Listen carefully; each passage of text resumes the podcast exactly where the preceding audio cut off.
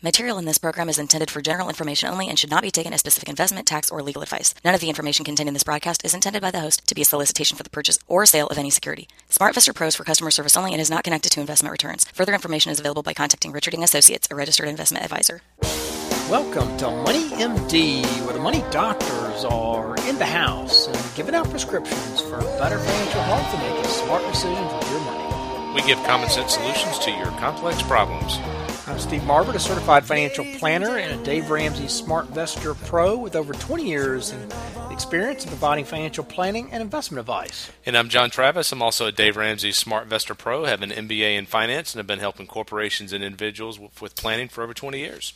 We're excited to have you listen to us today on our weekly show. We are right here here up every Friday on uh, iTunes and uh, our website, moneymd.net. Yep, you can go to our website and uh, check out the radio button on the right hand side that links you to the podcast. So that's the uh, the the uh, preferred way of listening to us at this point, and um, you can listen to past shows. We have it categorized, so uh, easy way to listen to the Money Doctors. You can listen to us driving down the road. That's right, anywhere, anytime. And do check us out on our website, moneymd.net, where you can link to us there and ask us your questions. We'd love to hear from you. Um, you can also email us directly at info at moneymd.net. Well, John, I think we have an awesome show lineup for the day. A lot of interesting stuff here. Um, at the beginning of the year. We're going you know, now that, that Trump is headed to the White House, we're going to talk about Social Security. Yeah, and he said he's not going to do anything with it, but, you know, there's such a huge shortfall looming that something has to be done. And I'd be surprised if he doesn't address it in his four years. It's probably not going to be in the first year right out of the bat. But, yeah, I think you can make a pretty significant change on this and, and uh, be positive for some people right. um, to get it whole again. So we'll kind of dive into that. Yeah, exactly. That that's an important discussion. So it'll be interesting to talk about that and see if they're going to make some changes. You know, another thing we're going to talk about is the eight reasons that you stay broke. There's eight of them. It doesn't sound very positive, does it? Well, neither one of these. Eleven million dollars shortfall trillion. well, fortunately, hopefully you're not doing any of these eight things. Yeah, that's right. So you're not staying broke. But if you are, you know somebody out there that can't seem to get ahead. We have eight reasons here out of Kiplinger's that are probably some of the key things that are keeping them down. Mm-hmm. So you need to pay attention to these. You need to teach these to your kids and make sure they're not they don't develop these eight habits that are a problem that'll keep you behind the eight ball when it comes to your finances. Um, a great list here. Uh, but we're going to start off here with the financial fact of the week. Yeah, we have some good friends that um, just had their second child, and I was thinking about texting them this this stat. Uh, the cost of raising a child, uh, per the uh, Department of Agriculture, is two hundred and thirty three thousand dollars. My stars. I think they may have thought differently about, it, or maybe they won't have a third um, child. But that that is amazing. That does not even include college. That's a big number. That's just living. That's eating, clothing, housing. Uh, it's about fourteen thousand dollars a year, which you know you kind of look at it and say two thirty three seems like a big number when you break it down annually. Fourteen eh, that feels like what it is. We have I have two kids, you have three, so exactly you got to feed them and put clothes on them. Wow. So I mean, you know, if you have four kids, you're pushing a million dollars to raise four kids. Yeah, it's amazing. That's crazy. That's a lot of money, you know, and it just goes to show you. I mean, yeah, I was uh, one of our friends. Uh, their uh, their their son and daughter just had their fifth child, mm. and I was just sitting there scratching my head, saying, what are they thinking? You yeah. know, I mean, how are you going to support all those? But I, I mean, people do it. Yeah, I right, guess right. they they get out for less, or they just. It probably comes a little bit less expensive because you have the housing right there. You probably have some clothing from the other kids. You obviously have to to eat and they have uh, activities and so forth. But yeah, it's still want, a big number. It's a big number. I wonder if these numbers include college and. They do not include college. They don't include. No, college, college is excluded from this. Wow, there you go. So, yeah, I mean it is expensive. The more people you have at home, this you know, be, there's, there's about an extra two hundred fifty dollars a month just in food for every person yeah. in a house. This may be good birth control if we spread this around enough. You know, you maybe know the cost associated with it. I mean, it maybe is. people would get it. Yeah. I, I don't think you know. I don't. Hopefully, the people don't make the decisions necessarily on cost, but it's something that if you do go into having kids, you need to understand. Is right. it is it costs money. Yeah, just understand retirement's not going to start till the kids are gone. Mm-hmm. It's very difficult to do both. So, You know, if you have a child in your 40s, then uh, retirement's going to be out there. Just keep that in mind. That's right. Interesting fact of the week, though. Very good fact of the week. All right, that leads us up here to our first topic, and that is Will Trump change Social Security? You know, is it in the cards? Um, Social Security, Medicare, those are two huge entitlement programs that um, are really driving the deficits when you start looking out over 10 years. Mm-hmm. And uh, something's got to be done. And so it'll be interesting to see if he, with with Congress, now he has control of Congress, both houses for a couple years, if if he'll you know make some kind of moves to to right the ship on these programs. Yeah, this comes from Tom Anderson at CNBC, and uh, President-elect uh, Trump has said he, he's going to preserve it. Um, you know, though, if he and uh, Congress do nothing, there's going to be a 11 trillion dollar uh, financial reckoning in the future, and we've been talking about this for for decades now. Really, the yes, the last time con- Congress changed Social Security in a significant way uh, with a series of benefit cuts and payroll taxes was back in 1983 uh, under President Reagan. So you're talking about three decades ago was the last time that there was a major change. Yeah, that's a long time. Um, they've been looking at this issue, and back then the federal government needed to fill a funding gap about one percent of taxable workers' wages. And by the time Social Security trust funds are projected to run out in the early 2030s, this time the federal government will have to plug more than a 3% hole in Social Security, according to the estimates by uh, the George Mason University's uh, you know center there that's doing these estimates. So yeah, there's a bigger, a lot bigger gap this time. A lot more work needs to be done. Yeah, that's right. And and uh, just to keep the system afloat from year to year, at that point, I mean they're going to have to inflict three times um, the the changes or the severity of it that they had back in 1983. So it's you know the longer you wait, the bigger uh, pain that's going to be and um, you know, there is a, a, GOP blueprint for reform, though, though Trump's transition team has yet to make any proposals on Social Security. There is one Republican lawmaker that has detail, detailed how he would change it. It's a gentleman out of Texas, uh, Congressman Sam Johnson, 86 uh, year old Texan who represents the Dallas suburbs and is chairman of the House Ways and Means Social Security Subcommittee, he unveiled a bill in December in the last Congress that aims to fix the program without raising payroll taxes. So they're going to change some stuff, but they're not going to do the, this bill says they're not going to do the tax increase. You know, right now it's at 129 for 2017. Um, some proposals have been saying unlimited you know Social Security tax. Yeah, I do like the idea of ra- of fixing the problem without more taxes because I mean it's already a huge tax burden for folks um, to to pay into the Social Security system. But yeah, Johnson's proposals would increase the age to receive full benefits from 67 to 69, and would slow the growth of benefits by a different measure of inflation for cost of living adjustments, and would cap payouts to high income workers. So I mean, in general, I think that's kind of a good way to go. Yeah, so it'll be I interesting agree. to see if anybody if that catches any traction. Well, and he, he's urging his colleagues um, to come up with their own ideas. He's basically saying, you know, it's time for for us to uh, come up with a solution um, and fix this important program. Um, the Social Security Administration officials said that Johnson's pla- plan would fix the funding situation at least until 2091 um, without raising payroll taxes at all. So it certainly lengthens it out significantly into the future. And you know, typically Congress has shored up the fin- finances of the Social Security system with, with benefit cuts and tax increases, which is a little different than what he's he's trying to do. But under the current law, just 79% of the scheduled benefits are projected uh, to be payable um, to each recipient as of 2034. That's a big problem. It, is, you know, 80%. So you know, uh, under Johnson's proposal, Social Security trust funds would remain solvent and be able to pay out 100% benefits um, under the uh, SSA's uh, 75-year projection. So it kind of makes it whole. Uh, there would be another reckoning, you know, many decades into the future, but it does make it whole for the 2034 time period. Advocates for increasing Social Security retirement benefits, which um, they say provide us about 34 percent uh, of income for elderly Americans, they oppose um, you know Johnson's plan for its cuts. Um, they they basically said, you know, if you look at a middle income worker, they would see their annual benefit um, calculated in 2015 dollars drop from about 18,500 down to 17,000 in 2030. So one of the changes he's talking about making is um, reducing the uh, inflation adjustment. And so they're basically saying, hey, if you look at this over time, people are going to get less and less and less based on the inflation adjusted dollars. Right. Which yeah. Is, I mean, I, I, can see the point. You know that that is true. I mean, there, has got to be cuts. That's the only way you're gonna mm-hmm.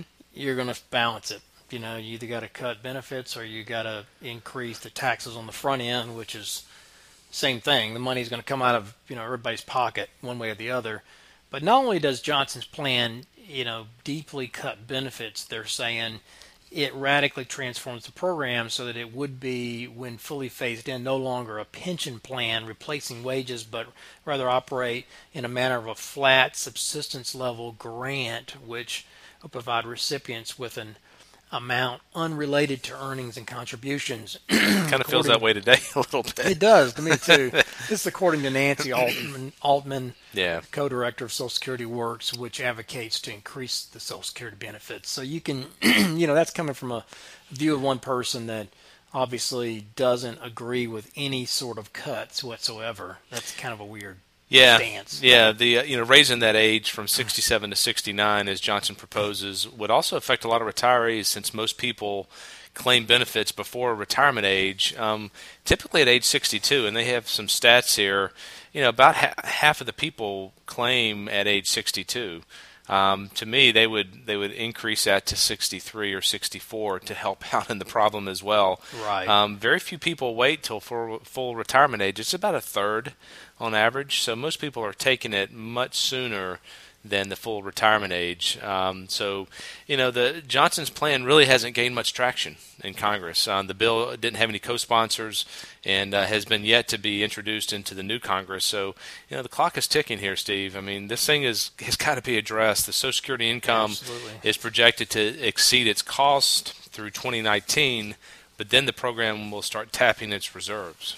So it's going to start going into the negative position. That'll so, be a problem. And you know the politics of Social Security reform, it's not getting any easier. So when the trust funds run out, you know it may be too late. I, I do think um, I, I think they can make some changes on this that would not impact the current retirees, and it would put that burden really on you know people in their 40s and, and younger than that. So because uh, they have a lot of time to plan and, and make up for that shortfall.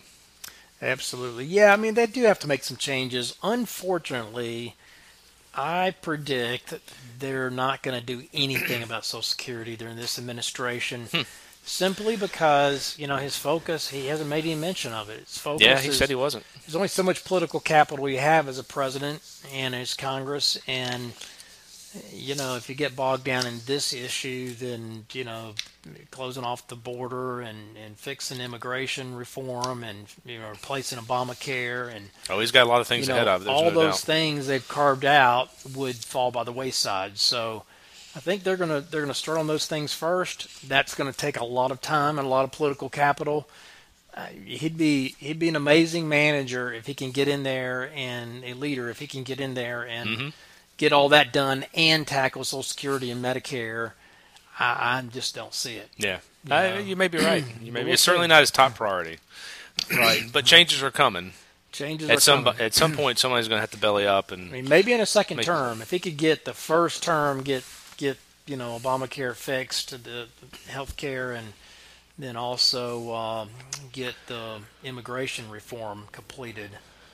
That would be two huge accomplishments mm-hmm. for one term. Yep. So we'll see. We'll see. That's a great topic, though, no doubt. All right, that leads us up here to our question of the week. Yeah, it's uh, kind of tax time a little bit. Taxes in the air, you know. Yeah, talking to some CPAs, uh-huh. they're getting all Not. geared up, and so one of the questions that we get a lot of times is, is: Is it too late to fund an IRA like a Roth or a traditional? And the answer is no. You actually have up until tax filing date, which is uh, April the 18th um, of this, this year. year. So you can you can put money in. Just had some clients put money in, and you code it as a 2016 contribution, and uh, you still have availability for 2017. Yeah, it's kind of that weird time of the year where you can contribute to both last year and this year's uh, contributions for like a Roth IRA. It's fifty five hundred dollars if you're under fifty. If you're over fifty, it's sixty five hundred dollars per person. Mm-hmm. So a couple can squirrel away, you know, thirteen thousand dollars for for the two of them for last year and this year. So it's twenty six thousand dollars right now. You could conceivably slam into Roth IRAs, get that money tax free forever. Um, I'm a big fan of that. Yeah, I am too. I mean, Great way to go. Taxes are probably. I mean, we'll see. Trump's talking about lowering taxes, and um, you know, if he can get the growth up, it can offset, it can balance. So we'll see. Absolutely. For young people, I think that's like one of your first priorities for retirement is uh, getting that Roth IRA funded right behind getting your match and your Mm-hmm. Yes, 401k right, plan. right. So that's a great question. Okay, that leads up to our next topic here, and that is the eight reasons that you stay broke, according to Kiplinger's. Hmm. Um, this is a recent article out of Kiplinger's, and yeah, I mean, you know, they're, they unfortunately we see this all the time. We sit down with folks that can't seem to get ahead. We try to help them, you know, plan, help them budget, help them figure it out. Um, but there's a lot of reasons, you know, and, and it's very difficult for folks to face up to the real underlying causes of why they can't get ahead. And we see this all the time. So we're going to address some of those underlying causes.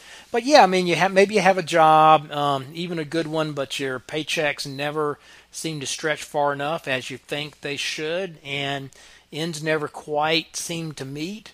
Um, you know you should be saving more and spending less, yet you never manage to do either of those. You know, you're hoping your financial fortunes will somehow turn around, but the debts keep piling up. Does that sound familiar?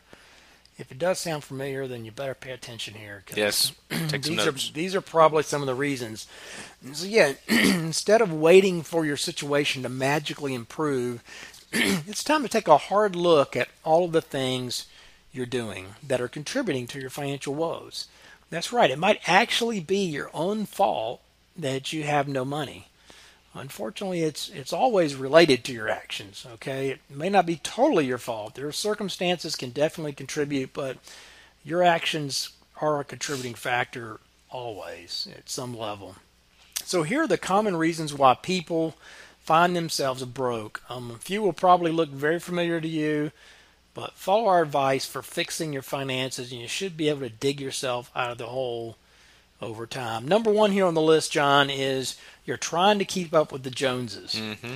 Now, I know this is a cliche, but it is very, very true. People do this even uh, without without really recognizing it, without realizing they're doing this. You know, their best friend maybe wears designer clothes, or your colleagues commute to office in a new car.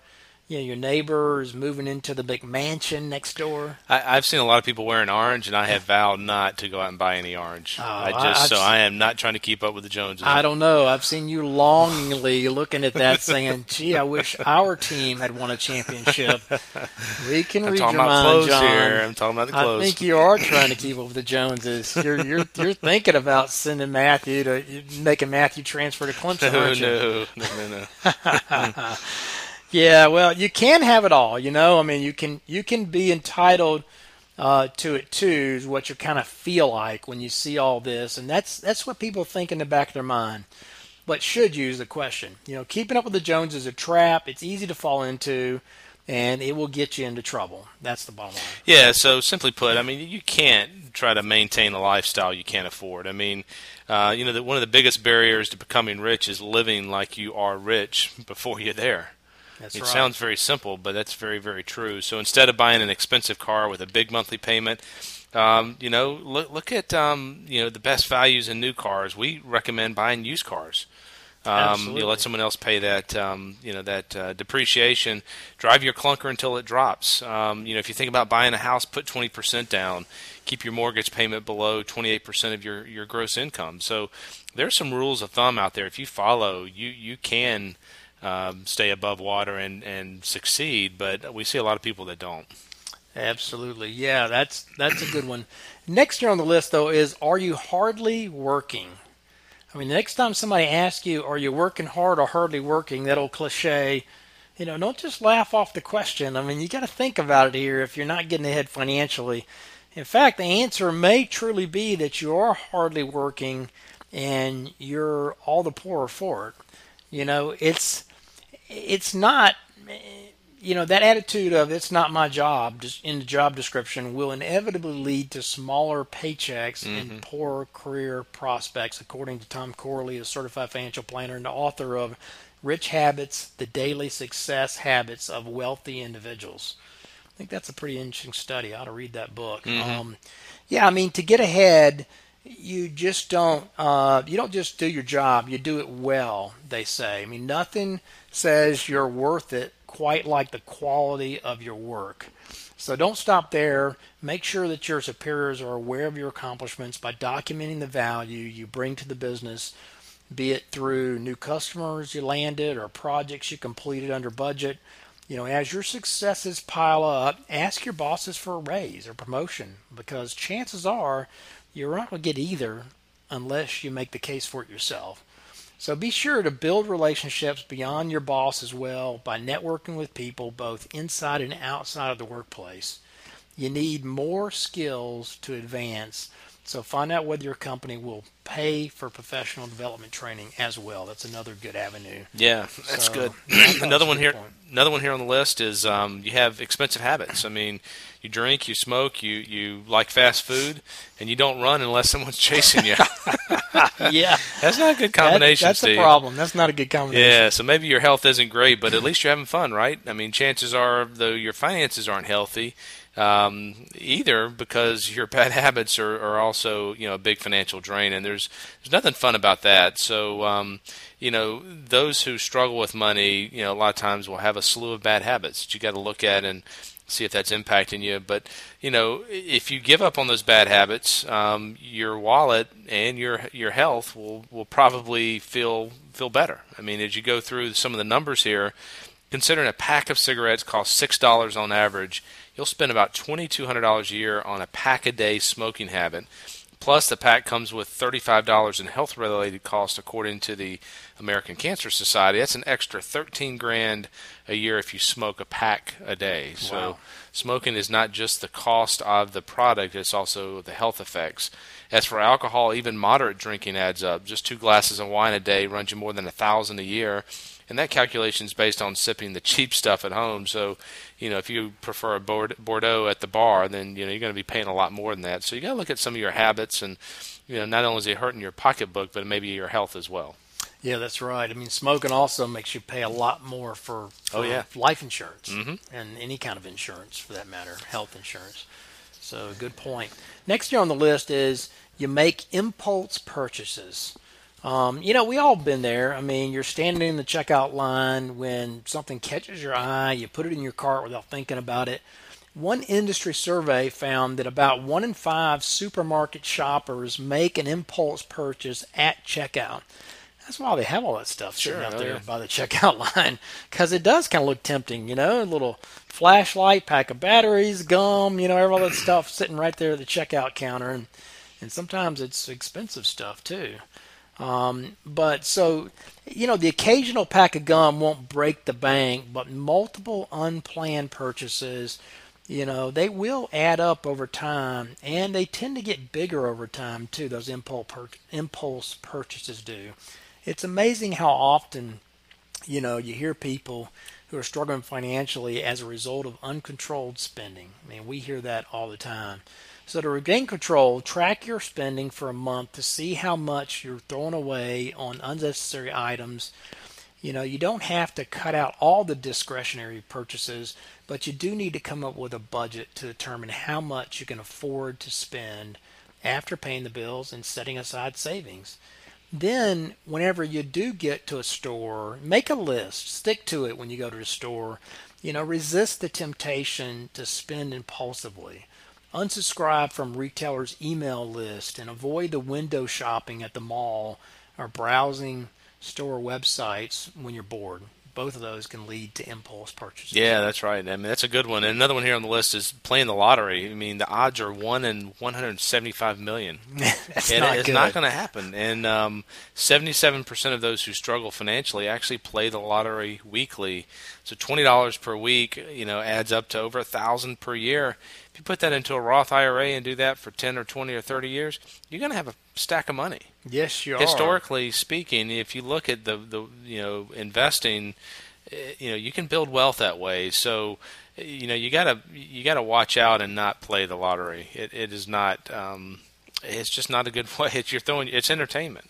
Yeah, that's exactly right. And it's it's really you know more of a symptom than the cause and result. I mean, that's that same mentality that leads you to pay, play the lottery. Mm-hmm.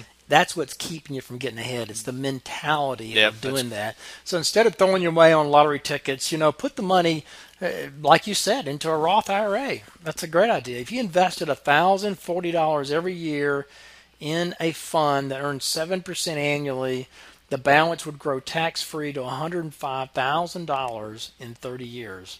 That's not bad considering you only put like thirty one grand in there, Mhm. you know, over time. So yeah, you want to make sure you you don't get stuck in things like playing the lottery. That mentality of looking for something, you know, free or a break or whatever is is going to keep you down.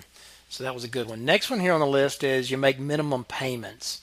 Um, many of our, our own financial planning clients, we see this. You know, they're struggling when they come into uh, sit down with us. They don't really have a clue how much they owe. Um, that they much less have a plan of how to pay it off. As a result, you know, many of them are making minimum payments without fully appreciating the amount of interest implications they're paying on that, you know, and how long it takes. If you make minimum payments, it, just takes forever to pay it off. So, what you need to do is you need to start paying extra on your cards. Um, you need to make sure that you're paying uh, you know, maybe double the minimum payments on the cards so that you have a schedule. You know how long it's going to take. I mean, we like to see people actually amortize it out, figure out how long it's going to take to pay it off. Start with the smallest balance. Do the snowball effect, as we talk about a lot of times, John, where you're paying the smallest one off first. And then once you get down paid off, you take that balance and you apply it to the next smallest one.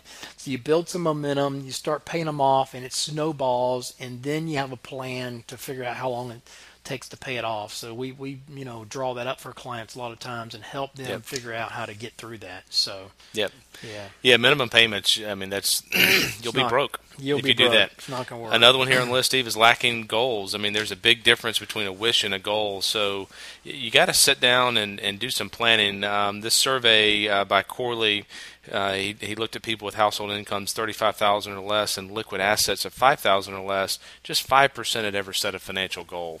Hmm. So, you know, y y there's some resources out there. The FPU class for Dave Ramsey is a great resource, but you have to make it a priority. Exactly. Yeah, and be specific and realistic as possible when you're setting goals. I mean, otherwise you won't prioritize your spending. So, you know, use one of the money saving uh, one of the apps out there that can there are some apps that can help you do that as well. Um, you know, but don't give yourself a vague goal of setting up or saving for a down payment. Instead, commit to saving, say, $250 a month, which you know you can achieve by cutting expenses. So be very specific when you set goals. So that's a good one.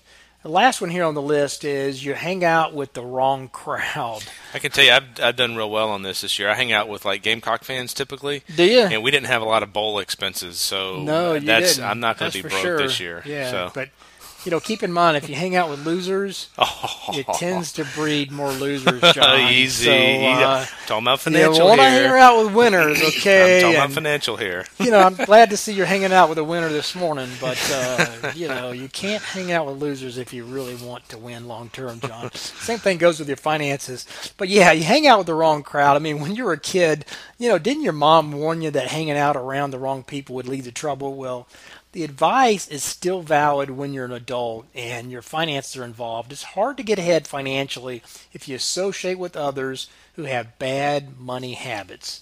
So, um, you know, you'll be less inclined to change your ways if you hang around with people who are reinforcing bad habits. So, you have to make sure you're hanging around with good people. Find a mentor, a role model, somebody you can hang out with to help teach you how to manage your money, how to get ahead financially. Um, you know, and, and just don't let fear, laziness, and uncertainty keep you rooted on the you know in the in the sofa either. Um, you know, taking even small steps to use your time wisely can improve your financial picture. So sort through the stuff, find the things that um, that you can do to improve your financial situation, lose the bad habits, and get out of the financial hole that you're in. Yes. You know, that's the moral of the story here. So, good topic. All right, and that leads us up to our last thing, and that is the prescription of the week. Yeah, there's a, a healthcare savings account, HSA, which um, you can put money into. You have to have a high deductible plan in order to put money in there. You can put up to sixty-seven hundred and fifty dollars for a family, um, and you don't have to use it. You can put it in uh, to this account, actually put it into some investments, and let it try to grow uh, for your retirement. Because when you get in retirement, reality is, is, is it's not all travel and and fun and vacations. Um, a lot of it can be, but you're also going to have medical expenses. So it's a it's tax free going in. It's also tax free coming out as long as you use it for medical. Yeah, absolutely. I love an HSA account. Um, it's a great way to save for medical expenses. You can build it up. You don't have to use it. Keep your receipts. You can take it all out down the road anytime you want, as long as you have receipts during that the period you've had this HSA account. It can be years later. It can be 20 years later if you have receipts showing that you spent out of pocket on those medical expenses. Then you could take that money out of the account down the road, and uh, heck, you can let it build up and use it as your long-term care plan. Mm-hmm, mm-hmm. So that's that's kind of the way me and Kathy are doing it. We're trying to fully fund that thing every year if we Yep. can. So Yep, right. We are too. it's a great plan. All right, that brings us to a close for this week's edition of Money MD. Tune in next week to hear more prescriptions for your financial health. Do check us out on our website, moneymd.net. Email us your questions. You can email us directly at info at moneymd.net or give us a call, Richard Young Associates, 706 739 0725. Thanks for listening. Have a great rest of the week. Have a good one.